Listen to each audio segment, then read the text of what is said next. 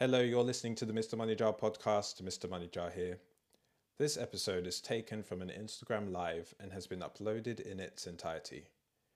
This means that some of what you hear may seem odd in an audio format. For example, there might be references to questions that appeared during the live, plus some audience interaction, and very rarely some swearing or audio mishaps. Thanks for listening, and I hope you enjoyed the show. Hey everyone, welcome to episode 46 of the Mr. Money Jar Show. Today we're going to be joined by Muna Yassin, the managing director of Fair Money Advice, and we're going to be speaking about buy now, pay later. And if you've been shopping online, particularly over the past 12 months, buy now, pay later doesn't really need much of an in- introduction. Um, companies like Klarna, Laybuy, ClearPay, Afterpay, which enable you to make purchases and then split the cost of those purchases over a number of payments, normally three payments. And they have, to be honest, the sentiment towards them has not been great.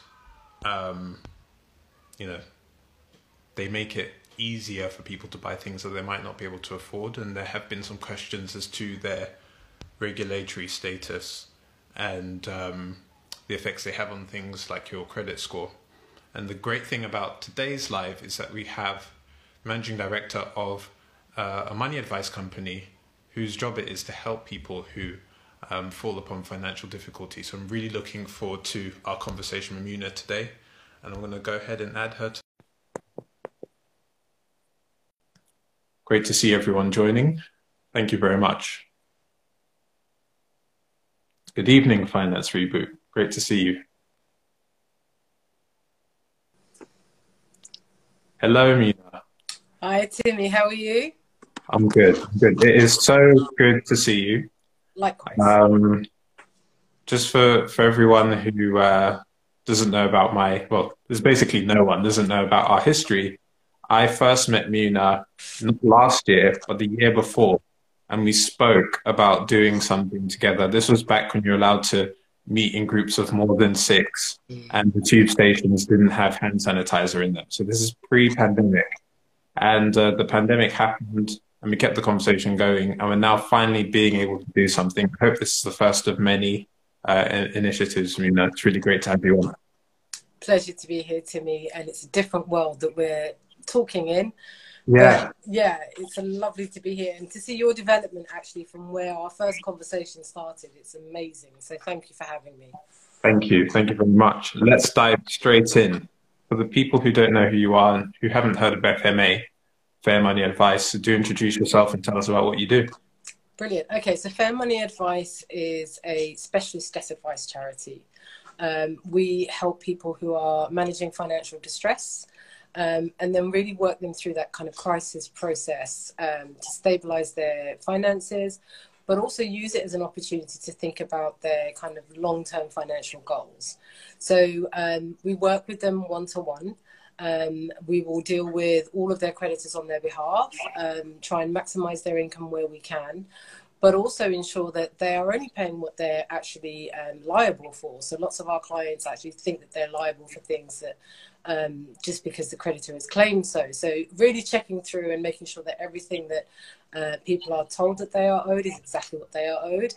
Um, and then working with them to kind of work out a budget that suits them and that's sustainable. And I think that word is really important because lots of times people are contacted by their creditors um, and they agree to pay whatever they're asked to pay, not thinking actually it's better to offer something that you can afford on a longer term basis Absolutely. rather than the highest amount that the creditor is looking for. So my team will go through the whole process of working out what that budget is, what that surplus income is, and then really focus around prioritizing people's income. So your priority is your rent, your council tax, all of the kind of debts that have serious consequences. Um, whereas the people that shout the loudest are your secondary creditors, most likely people like the credit card companies, the loan companies. So it's really about making sure that people recognize what their rights are, um, what their responsibilities are, and working through that process with them. We, we we cover the whole of London, and obviously because of the pandemic, we had to pivot our services to remote services. Yes. So that yeah, absolutely. So that's given us the opportunity to actually cover a much wider area, but also present ourselves to a new type of client, um, younger people. So I'm hoping there's lots of young people on this Instagram, um, but people who necessarily wouldn't have gone to a face-to-face advice service because they didn't think it was for them um, or because of the stigma attached. So the ability to be able to have that anonymous conversation confidentially over the telephone or via a digital tool um, has really opened up the space for a new type of client as well. That's awesome. And yeah congratulations for being able to take the lemons of the pandemic and turn them into lemonade because it's been a very difficult time for, for lots of people, and I'm sure you've had lots of eye-opening conversations with your clients as well. Um, and yeah, when we first spoke about what we might talk about today, buy now, pay later came up as a no-brainer type topic for us. Why do you think that is? I think buy now, pay later has become a, a topic now because of the, the fact that we're all shopping online and it's become more prevalent. Um, historically, buy now, pay later, it's not something new. It's been around for years. We used to call it um, kind of uh, shop finance or, or your kind of um, high street finance. So you went in and you brought something, um, you signed on the dotted line, and you were able to pay in installments. Technology has kind of changed how that process happens and people are finding themselves how easy it is to be able to kind of just click on the button at the end of their kind of purchase process um, and start to pay through a different means. So people think it's a payment process when in actual fact you're really buying now and paying later. So it's slightly different to um, the way that it's presented sometimes on the websites um, and people kind of think actually it's just a payment process. It gives them the opportunity to pay in three installments, but in reality, um, you are taking a buy now, pay later um, product, and you may not be aware of the consequences of that product. Yeah, I had a and finance reboot to said instant gratification. I do think that's a part of it because you have online purchases which remove the need for you to transact in cash and therefore have that tangible sense that you're buying something. But then you can get stuff like straight away. And then you also add on like same or next day delivery. And you can see how you, you have a society in which you can have anything you want at any time you want almost. Um, and it's really good that you've noted that um, buy now, pay later isn't new and that it's been around. Because one of the, one of the questions I wanted to ask you today is, how's it different to you know putting something on a 0% credit card say or just 0% finance in general? Are there any distinctions you draw between the two? Um, just stepping back a little bit and historically um, yeah. so i think historically um, it's been a very useful tool for people of low income. So the ability to be able to buy high street goods um, in a way that's affordable to them and things like the catalog companies um, which were very prevalent when I was growing up, and people were able to budget. Um, and it meant that you were actually paying more for those goods, but at least you were able to access them. Um, and I think it's been an evolution from that. So people expect to be able to shop where everybody else is shopping. So that instant gratification thing definitely applies. But I think with the credit card, you go through a set process of being assessed whether or not you're eligible for that credit card.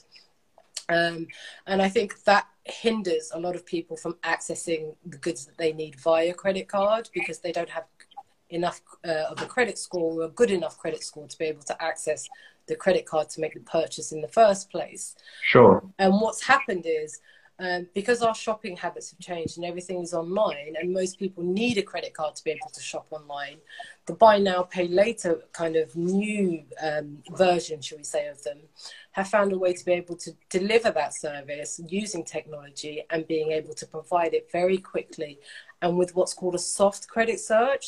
So you don't necessarily need to have good credit to be able to access their kind of paying installment service they will just generally check that you are who you are, you live where you say you live, um, and the bank account that you've given them is legit and matches the details that you've given them. So it provides much more access to people who may be financially vulnerable but don't realize that they are, um, and they haven't been assessed um, about their affordability in the same way that they would be if they were going through a credit card.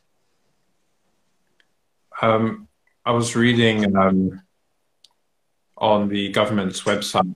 Um, I think we we saw a tripling in the use of buy now, pay later services over the course of the pandemic.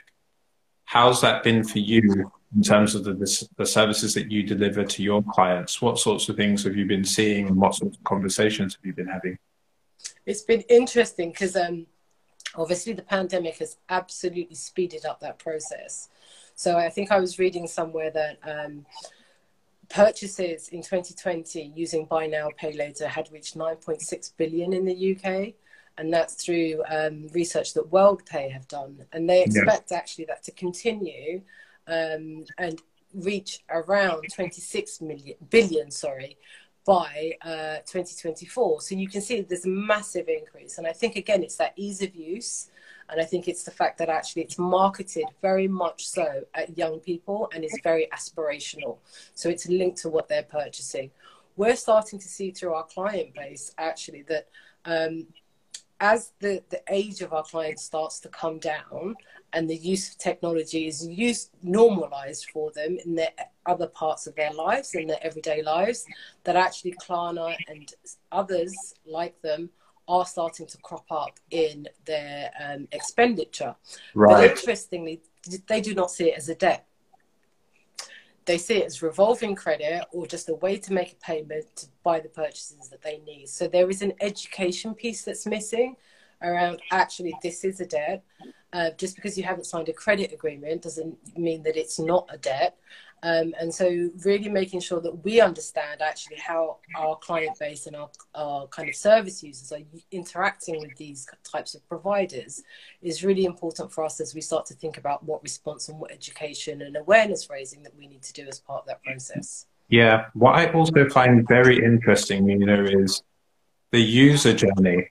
So I have made one buy now, pay later purchase, I think ever. Mm-hmm um, and have been considering a second one. So the first one was I bought a mattress, and the mattress cost more than 100 quid. And as a general rule of thumb, when me or um, my fiance buy something over 100 quid, we do try to put it on a credit card so we get that Section 75 protection, but couldn't do it. So we put it buy now, pay later. We had the cash up front, so we were literally just spreading the cost of the purchase.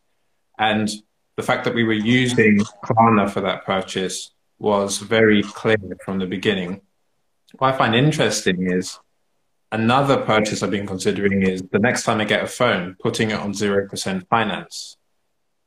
Klarna is mentioned in the small print of that purchase. So it's not immediately clear that Klarna is providing that 0% finance um, on that phone. And I just find that super interesting. Um, the fact that people just see it almost as like an extension of, you know, next day delivery or something like that. When actually what you're doing is you're borrowing the purchase price of the item until you've paid it off. And I think that's where regulators need to catch up because I think the the companies that are and Klarna is one of the ones that we're mentioning, but there are several others as well that, yeah. that, operate in this space and in the same way. But I think there's something around. I know, I know the FCA are now looking at regulating the buy now pay later market much more yeah. stringently, and that review is ongoing at the moment. Um, but I genuinely think there's something around the advertising as well. So marketing and looking at things like the Advertising Standards Agency and what their responsibility around how some of these promotions are marketed um, outside of financial promotions, I think is also important.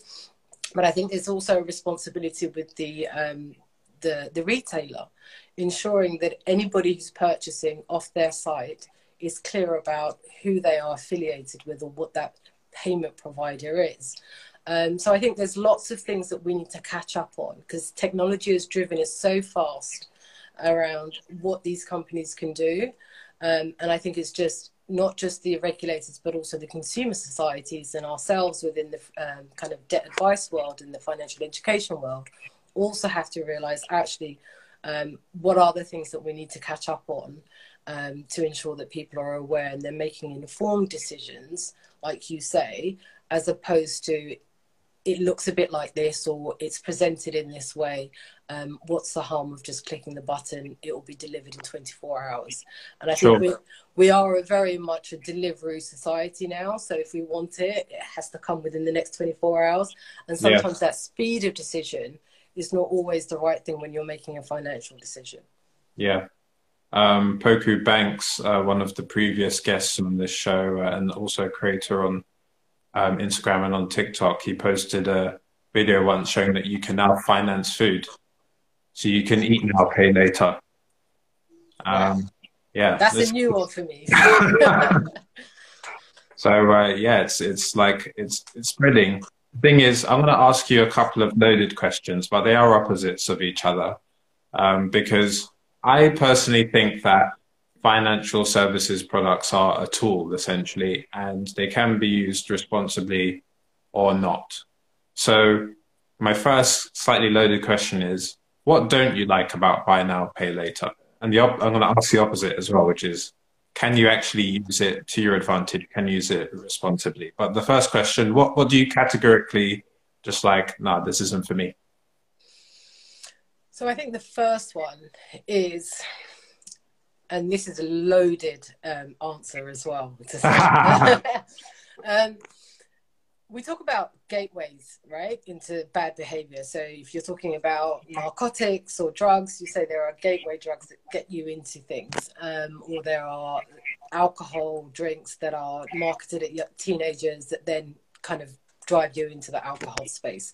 For me, I think the buy now, pay later, and the way that it's presented now, um, especially with these news company, new companies, is very much a gateway into a life of debt potentially if you don't know how to use it in the right way.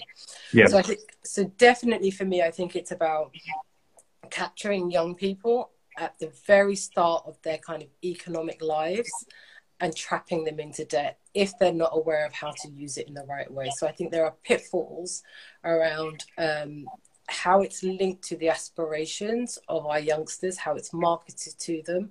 And I think for me, I have a huge concern considering the numbers that have come out of how much has been bought on buy now, pay later just in the last year. Yeah. And what's predicted to come going forward. It, it it gives me unease about what the next generation's debt bubble is going to look like. Sure. And, and what their personal finances are going to look like.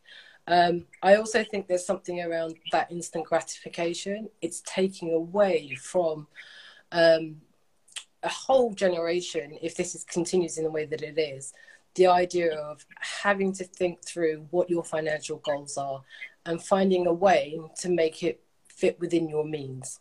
And if you can't make it fit within your means, do you have a plan to be to be able to do that? And I think we've gone away from planning for our goals and our objectives. And I think there's something around this whole instant gratification and this whole kind of delivery um, and Uberization of our society that will lead to people needing more continually to get that that kind of fix or that or or they feel better about themselves or whatever the reason is that they're purchasing these things for. But i think there's something around the ease that really makes me feel uneasy about the whole process. Yeah there's a really great comedian that i like. He's got a um, ronny chieng he's got a special on netflix but there's a bit from his special which you can find on youtube and he's talking about amazon prime and about how like there's just nowhere left to go but prime before which is basically where you get sent stuff before you want it. And like the, the platform does all of the thinking for you. It's true. I remember back in the day, you wanted something, you had the Argos catalog. You're showing your age here to me. you, got, you got your pen and like you circled the catalog numbers of the things you wanted. And if you were good, it would, you know, when Christmas or your birthday rolled around, then you would get something out of the Argos catalog. And there is this psychological thing of when you save up for something, when you plan for something, you do value it more. If you're just able to get things as and when you want them, uh, there is a tendency to give them less uh, value, I think. But you know that could just be me speaking as a you know, you know well, 31 year old, um, showing my age you said. No. Um, I agree. I think that there is much more satisfaction from having achieved and got whatever it is that you saved up for in your hands when you know that there's been some some hard work behind it. Um, and I think we've lost that value. Mm. But the second half of the question, um, and hello to everyone who's just joined. Um, we're here with Muna Yassin, uh, Managing Director of Fair Money Advice, and we're talking all things buy now, pay later. Thank you very much for joining. I can see the sun is shining outside, so um, yeah, we'll we'll all get out there um, in, in the uh, yeah the second half of the the question and the kind of balanced. Um, you know, I'm sort of losing your face a bit. That's better.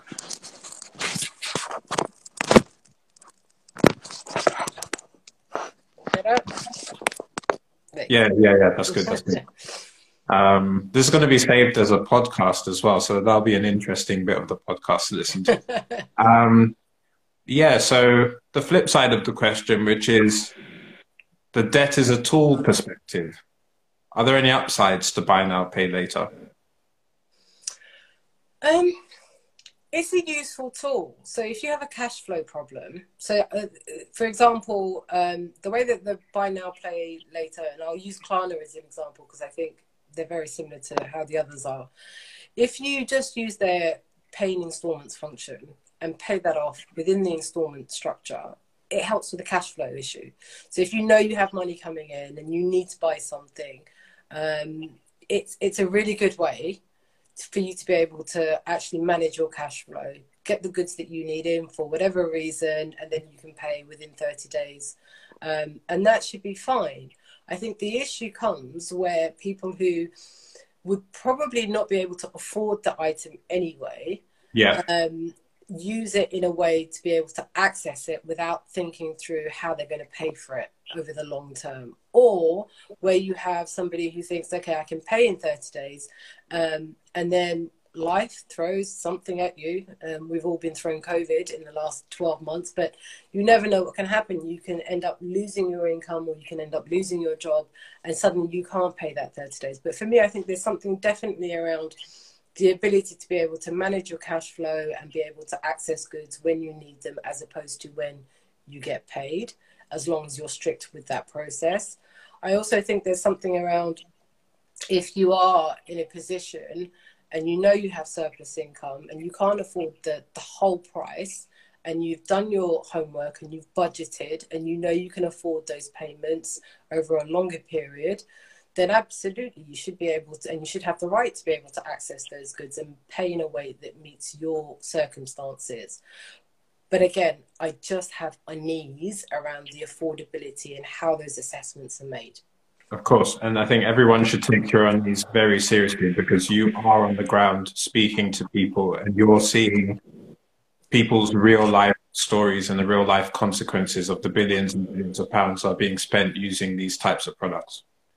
Um, I was wondering if, uh, before we wrap up the, part of the conversation, we've talked about the pros, we've talked about the cons, we've talked about how um, things are changing and how things are changing by age as well. It's so interesting how the young, you say the younger people are, the more likely they are to use it, also the less likely they are to think that they are in debt, but they're not using any cash. They're just, you know, expending the same amount of energy um, because to, uh, as, uh, you know, any other purchase because they're just on a device. So I find that aspect really, really interesting. But could we develop a sort of buy now, pay later manifesto. So like a bunch of tips on like, if you're going to use it, this is how you should use it. So you've already mentioned one, have an amount of money to cover the purchase anyway. Yeah. So you're literally just managing cash flow. Any others? I would say also security. So I would never advise anybody to make an online purchase using their debit card. So if you don't have a credit card and like you say, you know that you can cover it within 30 days, I think security wise, it's much more secure to use one of those options than to actually use your debit card and expose your your, your bank account to online purchases. So I would definitely add security to that. Yeah. Um, I think one of the things that people sometimes think is that actually it will improve their credit scoring.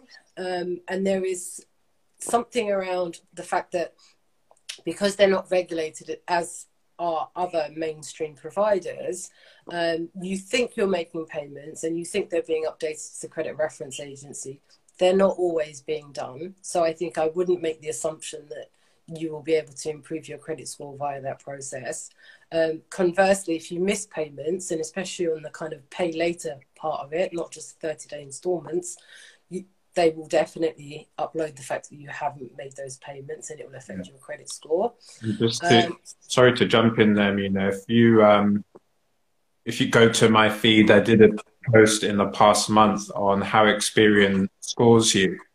Um, and the different things they look at and the different scores associated with that. It is far easier to mess up your credit score than it is to improve it. Trust Absolutely. me. Absolutely, and they, there will be so many different products that are coming on the market saying that they are credit rebuilders and they can boost your credit score. The reality yeah. is, it's very simple. As long as you follow the the age old kind of uh, advice that's been out there for years, which is um, don't use the full amount on your kind of uh, balance uh, balances. Uh, I think twenty less than twenty five percent is the kind of 30 percent. Yeah, yeah, is is the average that people look at. Um, also, making sure that you're not shopping out around for credit too often because every search has an impact. Making sure that you're on the uh, electoral roll, making sure that you're making your payments on time every month, and you don't miss any payments. So yeah, absolutely. I wouldn't see this as a way to kind of uh, build up your credit at all. Um, I think there are other better options for you to be able to do that. And I think one of the things that uh, sometimes probably young people think is okay well I'm, I'm making payments this has got to be good for my credit file and has got to be good for my credit score um, and sometimes it's the lenders that you're using so just the same way that um, some lenders will look at somebody who's borrowed from a payday lender and that would adversely affect their credit score. Others, and this is, I'm not saying it's happening now, but in the future, others may look at buy now, pay later types of products um, in the same way as well. Of course. Um, sorry, you were listing out the tips. So the two we had so far were make sure that you can cover the cost. Also, uh, BNPL is a potentially more secure way of making a large purchase versus putting it all in a debit card. Any other thoughts?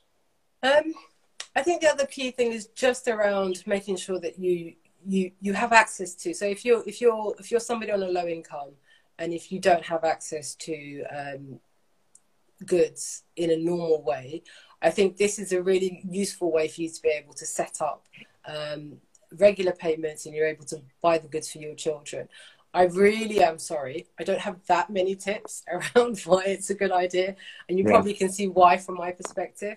Yeah. Um, but I think those are the two main things security and, and being able to actually manage cash flow. Um, but yeah, if you like shopping, I guess it also opens up a whole new world of um, yeah new retailers for you as well. And I guess the other key thing is actually just to go back on that is back in the day with buy now pay later people were stuck with whatever suppliers were in that catalog, right? So you, you couldn't walk into um, a main high street shop and just purchase anything. It was whatever that catalog was supplying, Very whoever true. that they had those relationships with. Um, so in a way, it's removed the stigma um, around being not able to afford things all in one go. So people have much more access to um, goods like you and I or anybody else can walk into the high street and purchase what they want, um, which is a good thing because I don't think stigma should be attached to low income or debt. Um, so I, I think that would be another good reason. Awesome. Yeah. I think the reason why I was keen for us to draw up a list of tips is because people are going to use buy now, pay later, like whether we have this conversation or not. So for the people are definitely going to use it anyway, if they hear even one of these things and they take it on board, then we can consider that a win. Yeah, um, absolutely. And I, I, I, would say look at your alternatives first, number one. And, it, and if buy now, pay later is the only option for you, absolutely do your sums, look at what you can afford, um, and yeah, it's much more of a secure way to have a, a bigger purchase for sure online. Awesome. And just whilst we were talking uh, like a couple minutes back, Finance Reboot said in the comments, um, buy now, pay, to, buy now, pay later brings back memories of buying a laptop from Curry's, failed to pay back within the six months. Six months flies by super fast. Yeah, the irony is with these types of services, we're talking about quite complicated things cash flow management, um, staying on top of your monthly payments. Even though they lower the friction to being able to pay for something or buy something, ironically, you need to be quite an organized person to know what your cash flow is on a month to month basis and to be able to allocate those monthly pay, um, monthly payments over a long period of time. So it's just something to uh, think about. Um, before we wrap up this part of the conversation, Amina, um, what would you like to see from Buy Now Pay Later in the future? You know, all things, uh, you know, fingers crossed, we won't be in a pandemic forever, and um, the balance may tip back towards the high street in the weeks and months ahead. But we still expect Buy Now Pay Later to continue to be uh, used, to have an increase in use. So, what would you like to see from from uh, those platforms in the future? Love to see a bit more transparency. So I'd like to, it to be quite clear that people are entering into um, it is a debt and what the consequences are if you don't pay. Um, so transparency, openness. Um, I would also like to see proper regulation and them coming forward and being able to have that conversation around regulation, um, most definitely. I also think um, about making sure that people have access to all the things that they need. So, are there ways that people can think about looking at their credit scores as part of that process? Yeah. So, if you're if you're doing a soft credit check, explain what that is, so people understand that, um, and also how how do you ensure that people have access to all of the types of different um, support if things do go wrong? So, are you making sure that people are aware of um, debt advice agencies? Are there ways that people can access some of the, the different things that they need? So, really making sure all of that is, is available at the onset, I think, is really important. Forgive me as this kind of collapses on me. That's cool. Um, you can, if you if you're able, oh cool, you seem to have found a. If you're struggling with the tripod, you can just um, hold your phone as well. Yeah, no, I find that um, the tripod is steadier, bizarrely enough, than me holding it. oh right, cool. Um, I also love your background. Like, I think that another another kind of tacit agreement we all had the pandemic is like media appearances. Just go to the bookshelf. I, it's like I'm learned. Here are my books. Well, like, the funny thing is, I, am normally in my bedroom. Um, yeah. Because uh, we have a study and a bedroom type swap over between me and my husband. Um, and he managed to finish off early today. So I was like, right, I'm grabbing uh, the study. All right, cool, cool, cool. All right, well that that wraps up the part of the conversation. With, oh, actually, no. Let me. We had a we had a very good comment actually. Freckly knows says affordability checks needed. Um, that's a really good suggestion too, and um, kind of uh, is a. Uh, it reminds me of what you said earlier on in the conversation, Muna, about one of the differences between buy now, pay later, and other forms of um, unsecured debt being that um, you're kind of assessed for something like a credit card in a way that you may not necessarily be for a buy now, pay later or pay in three service. Um, cool. So we're now on to the rapid fire questions. These are just a few questions I ask all the guests that come on the show. Yeah, and then we can wrap up. So first, what's been your biggest financial achievement to date? Oh, it's funny. We had a session last week as a team, um, and we were talking through actually some of these issues. Um, I thought I'd, I'd, I'd, get some ideas from the younger members of the FMA team around what their thoughts were. And we actually talked through some of our, our biggest financial kind of uh, achievements. For me, and this is really bizarre, um, it's definitely paying off my student loan. Um, and I think it's the realization that actually when I took when I was a student and I did take out those loans, not once did I think how long it would take me to pay them back. Yeah. Um, and it was interesting to understand that actually having come through the process of being a debt advisor, I was able to look at the paperwork for my student loans and realize no, I didn't need to stick to just the contractual payments that they wanted to, me to pay. If I actually overpaid, I could save myself some interest. So I, I kind of pushed all of my income into overpaying as much as I could yeah uh, and then reduced it by a couple of years so i would encourage people to look at the paperwork if they're not quite sure um, what that paperwork means definitely go and seek advice um, and absolutely encourage you. Sometimes uh, the creditors themselves don't encourage you to overpay. They say that you'll pay a financial penalty.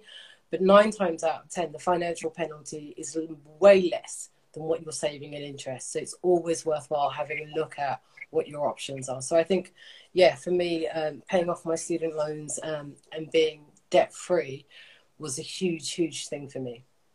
Okay, cool. I just have to ask this question because this is something I've posted about before.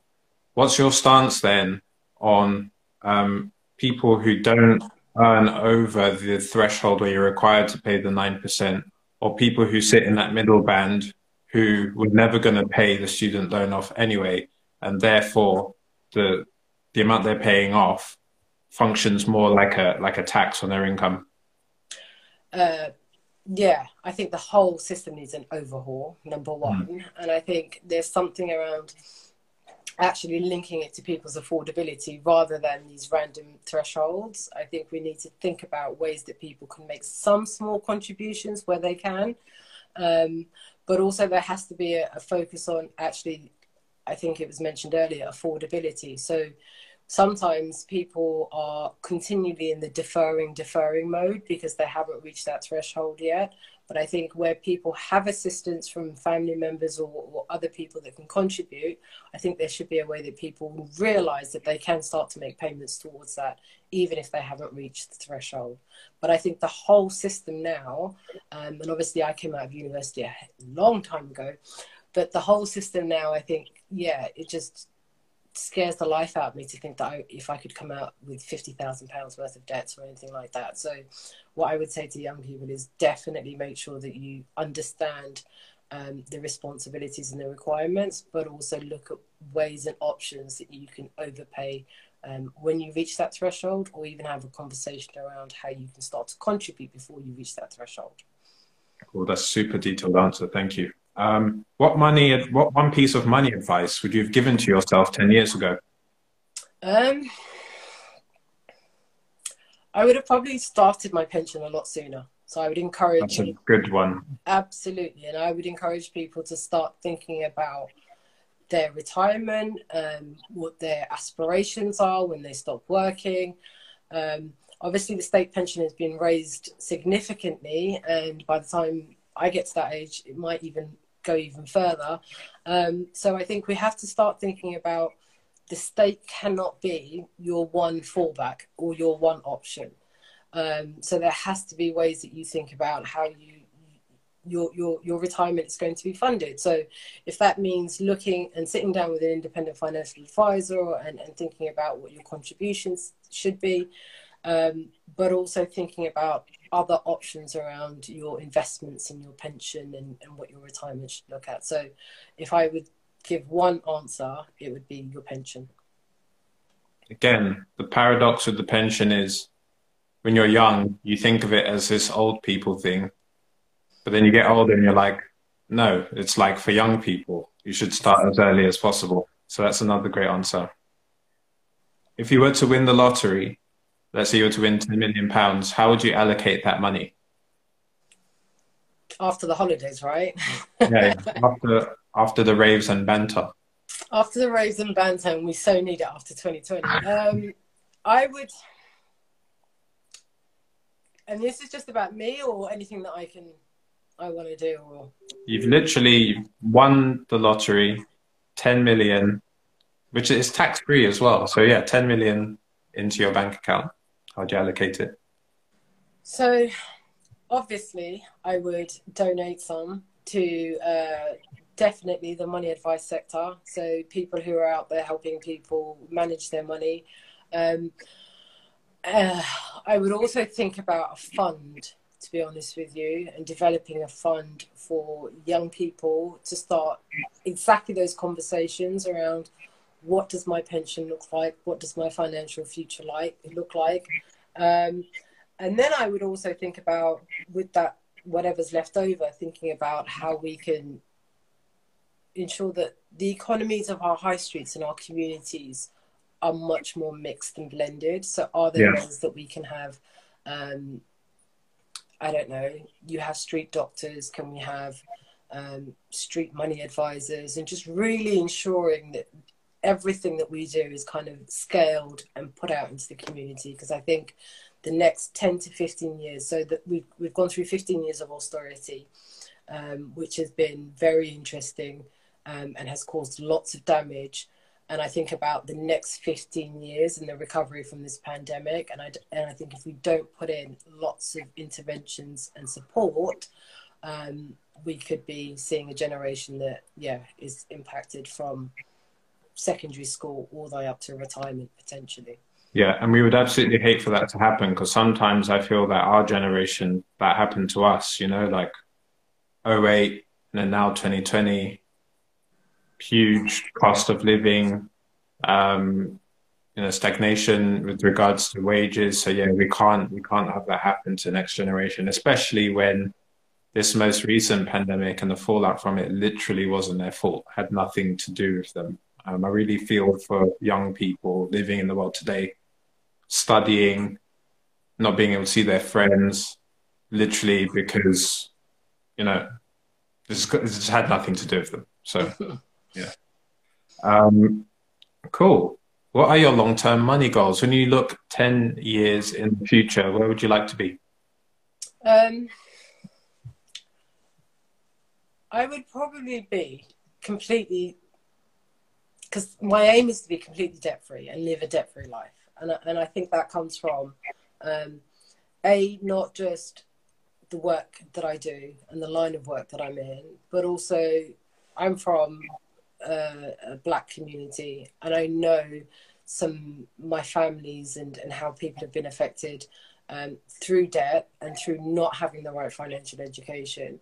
Yeah. For me, I would love to be in a position where um, we're not seeing the same level of crisis within our black and ethnic minority communities. I'd like to see some equality around um, access to opportunity. Um, and if I can contribute to part of that, I'd love to be able to be part of that story. But I think for me, I think, yeah, absolutely be comfortable retirement, be in a position to be able to kind of um, think through where I'd like to be, um, and if that means being back home in Africa or if that means staying here, um, having the options to do that. And I think one of the things that people don't realize is that money is just a tool about life options. And I think the better decisions that you make when you're younger, the more options that are available to you when you're older. So I would say to anybody that's listening here, definitely, if you haven't done a budget before, look through your budget, speak to a professional if you need to, but also think about where you want to be in five years' time, 10 years' time. Um, and start to work towards that. Rome was never built in a day. You're not going to go from A to Z in like 30 seconds, but you have to start putting in the building blocks. And I think that's something that um, being African and being um, Somali as well, um, has always been built into us that you just literally have to start from ground zero and you have to ensure that you're putting in the work to get to where you want to be. So I would definitely encourage people to do the same. That's awesome. Nothing, nothing to add to that at all. Um, I do hope that uh, the people watching this and the people listening to this back do take something away from this. Um, final question, the rapid fire questions. What does success mean to you? Success, for me, I think it means that we're having an impact on people's lives. And I think because we, my team, um, somebody described them the other day as uh, an angel that had been brought to uh, in human form to them in this life. Like someone said that about someone on your team. Absolutely, absolutely, wow. and that shows you the level of impact that we have because we're dealing finance like hits every part of people's lives, right? So it doesn't matter if people are dealing with domestic violence or if they're dealing with um, immigration issues. To be able to unlock whatever is keeping them stuck, and I think that's what we see ourselves as. Sometimes like. Um, just the, the code breakers, breaking that code to ensure that people are able to move on with their lives. I think that is success to me. And the more that we have impact on people's lives, and I think the scale of that. So for the last few years, obviously we we pride ourselves on being a locally based organization that has that local connection and represent the communities that we that we support. So um, one of the things that we've been working over the last two to three years is how do we scale up that impact? How do we ensure that we're reaching more people, but without losing that connection to them? Um, so I think success for me is when, at the moment, we're seeing around two and a half thousand, three thousand people a year. Um, success for me is when we scale that up to seven to ten thousand, and we're still getting those types of comments, and yeah. people still feel that we're having that impact. So I think that, to me, um, in a nutshell, is what I would be very proud of. Awesome, awesome stuff. Awesome conversation as well. Um, just as a final remark, there anyone you want to shout out or any any anything you want to plug? I will plug absolutely the free, the free debt advice, money advice sector.